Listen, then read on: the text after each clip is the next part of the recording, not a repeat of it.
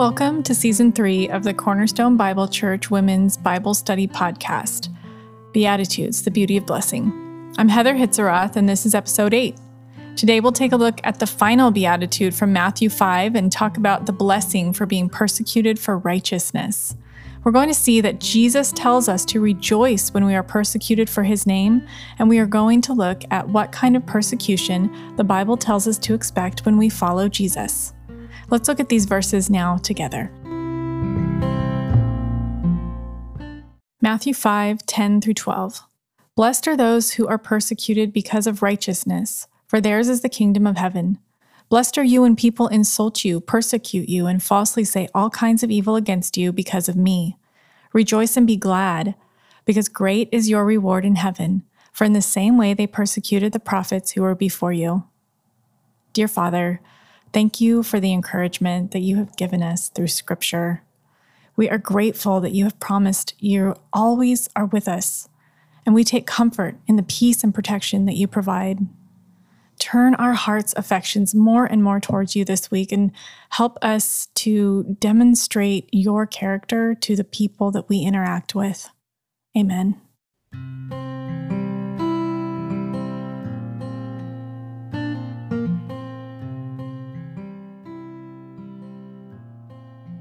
Well, here we are now in our last and final week of this lovely study of the Beatitudes.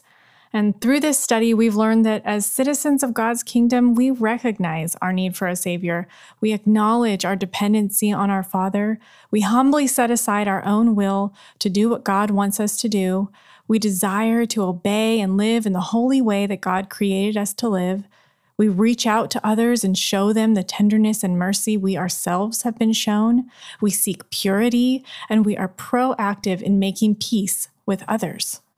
And what we'll continue to see this week is that living this righteous way that God created us to live will bring us persecution.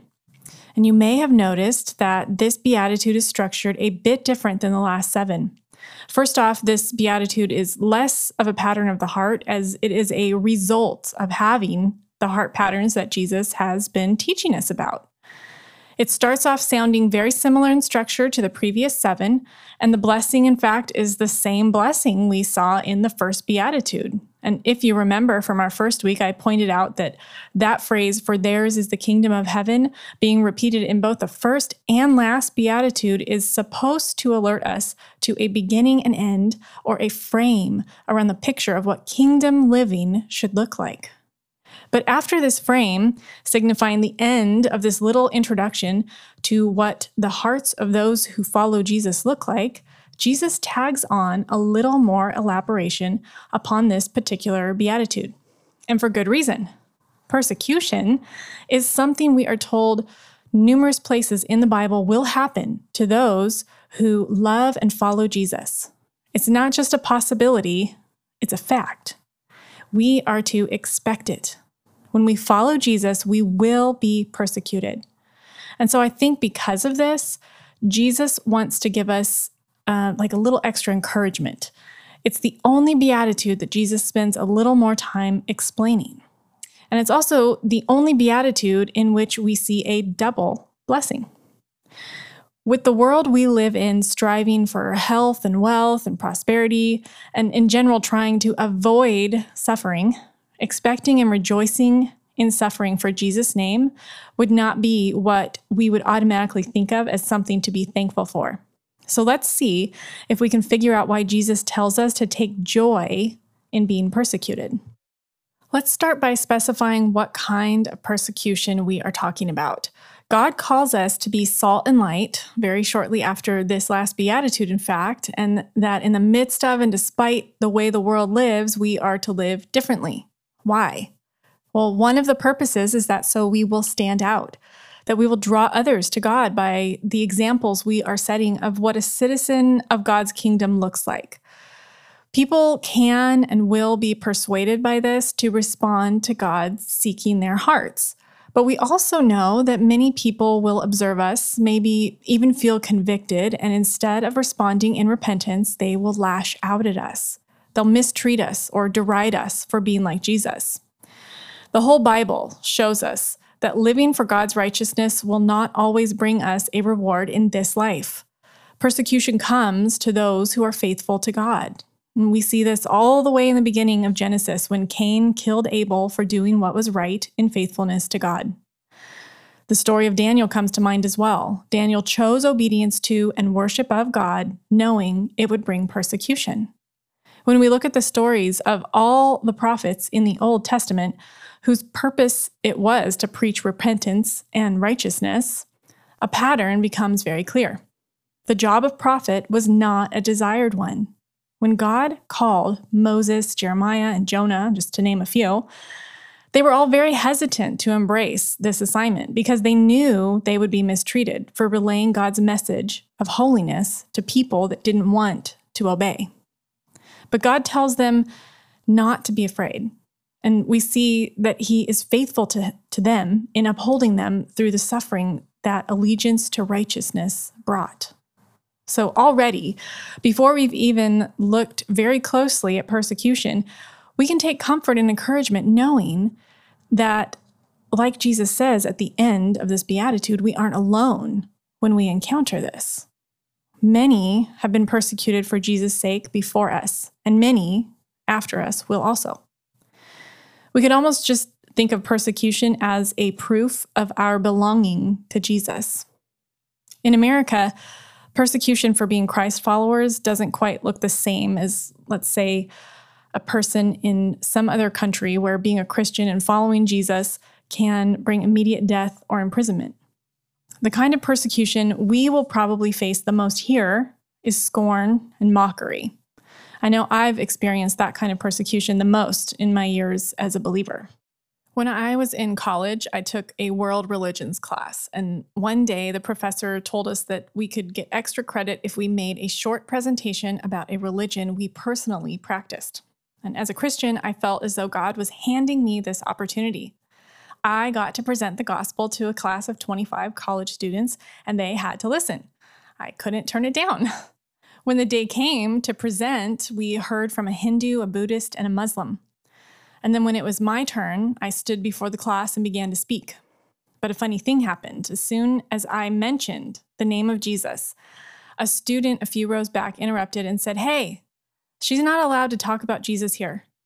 I hesitated and I looked to the professor, and he nodded to me to prod me to keep going and ignore the interruption. So I did. But this same guy became more agitated and again loudly said, It's not fair for her to talk about Jesus. She can't do that here on campus. This is a public university. And very soon, more students joined in the verbal protest in agreement with the first person, and the room became full of tension and discord, and students started hurling insults my way and telling me to sit down. And the professor eventually asked me to sit down too, without finishing. Well, needless to say, I'm sure my face was burning red with embarrassment at being mocked by what felt like the entire class. And while the professor did end up giving me full credit for the assignment that I never did get to do, I most definitely felt persecuted for Jesus' name. But what did it cost me? Practically nothing except for my pride.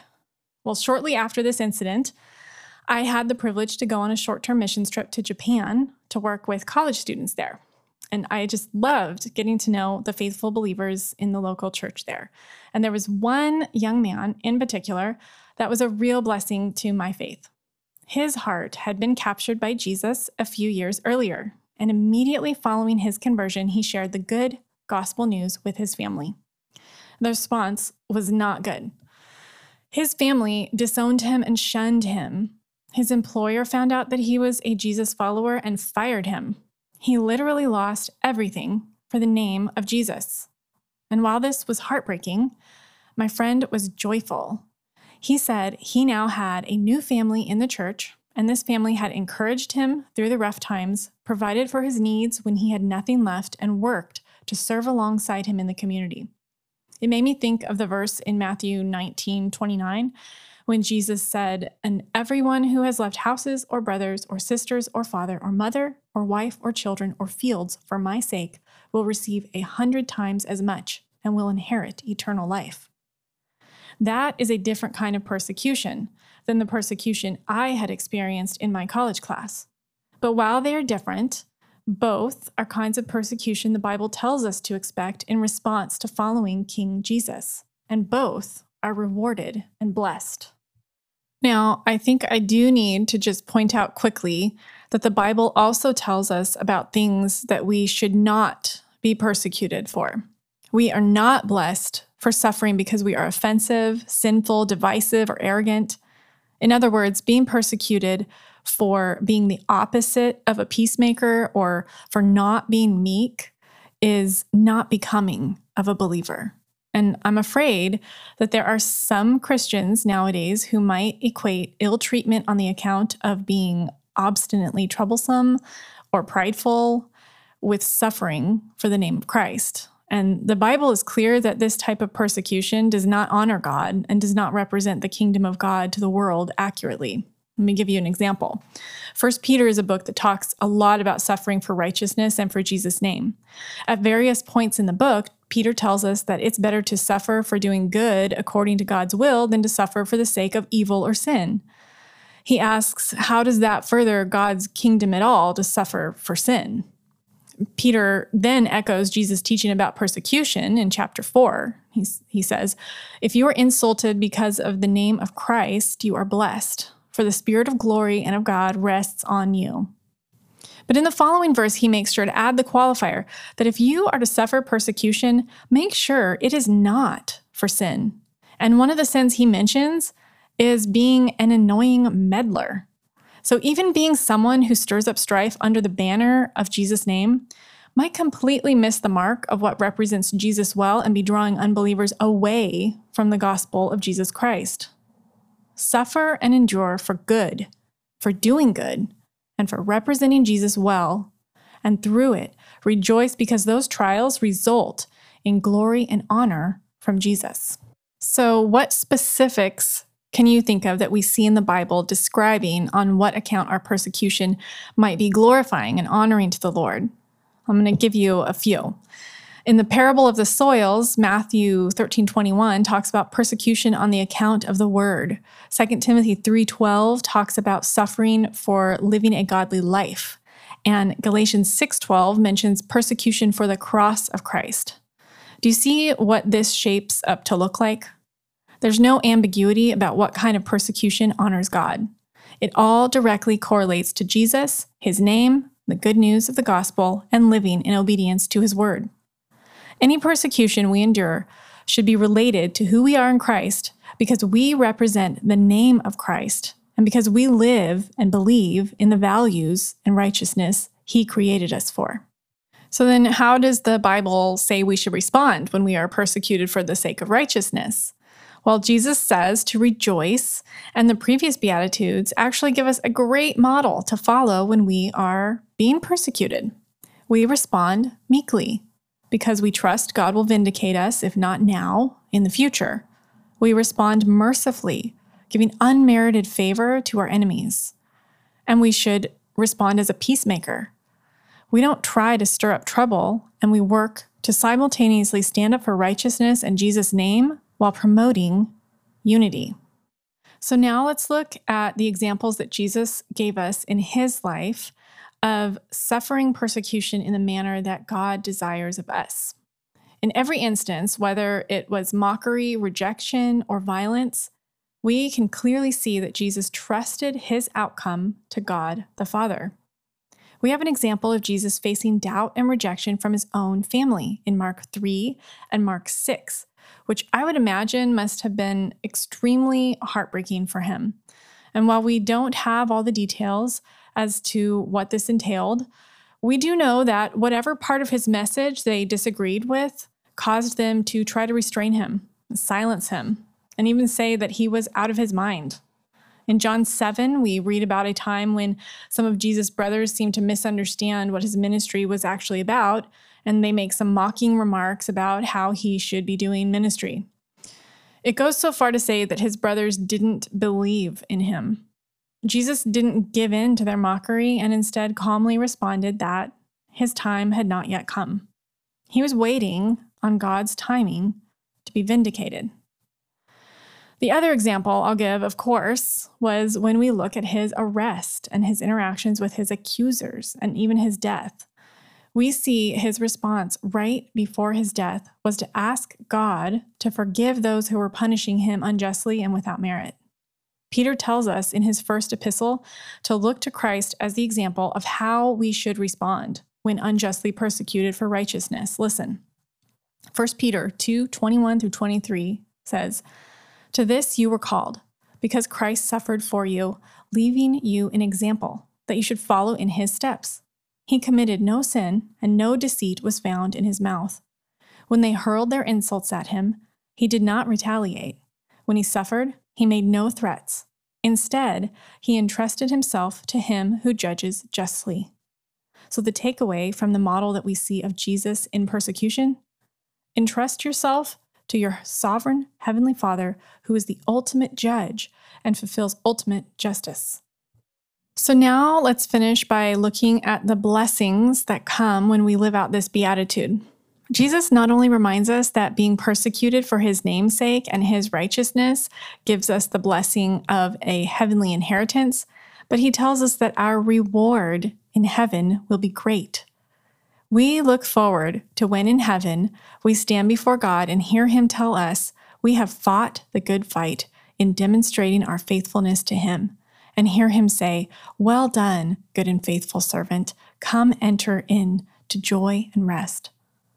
When believers suffer, we can be confident that that suffering will always be accomplishing something good, shaping our character to be more like Christ and orienting our hearts more toward heaven. Persecution will happen, but we can take comfort in the truth that none of it escapes God's eye. Listen to this quote by author Tim Challies about the earthly trials we will experience because of our identity in Christ. He says, As we make our pilgrimage from our many cities of destruction to our one great home in heaven, we endure much pain and much grief. The path is strewn with thorns, and the winds sometimes blow strong and cold. The road is narrow and perilous, often rough underfoot and steeply inclined. But if we are in Christ, we have the, ins- the assurance that none of the struggles along the way are meaningless that none of the trials are wasted and none of them unseen by God. So, friends, let's obey and choose joy through any pain we may face between now and our eternal homegoing as ambassadors for Christ, delighting in the fact that Jesus has overcome the world and our full reward will be delivered when we are in our heavenly home. So, now, because this is our last week, I want to take just a quick minute to just kind of wrap up our eight week study and draw you to reflect on what we have learned through Jesus' teaching during this time. Remember in the beginning, we said that we can think of the Beatitudes as pieces of stained glass that put together make one big, beautiful portrait of the one who we are to imitate. Well, this chapter in Matthew and the following, until we come to chapter 10, describe how Jesus first teaches his followers what the kingdom looks like and then immediately after goes out and demonstrates how living that way tangibly looks. And then when we get to Matthew 10, we see that Jesus now turns from telling and then modeling his kingdom attributes to empowering others, namely his disciples and those who follow him, to live and serve others in the same way. So I encourage you now that we have taken this look at the beginning of the Sermon on the Mount to finish reading the whole thing on your own and then read on to see how Jesus lived it out perfectly. And then be encouraged as you see how he has empowered you and me with his help and guidance to live out these patterns of the heart too.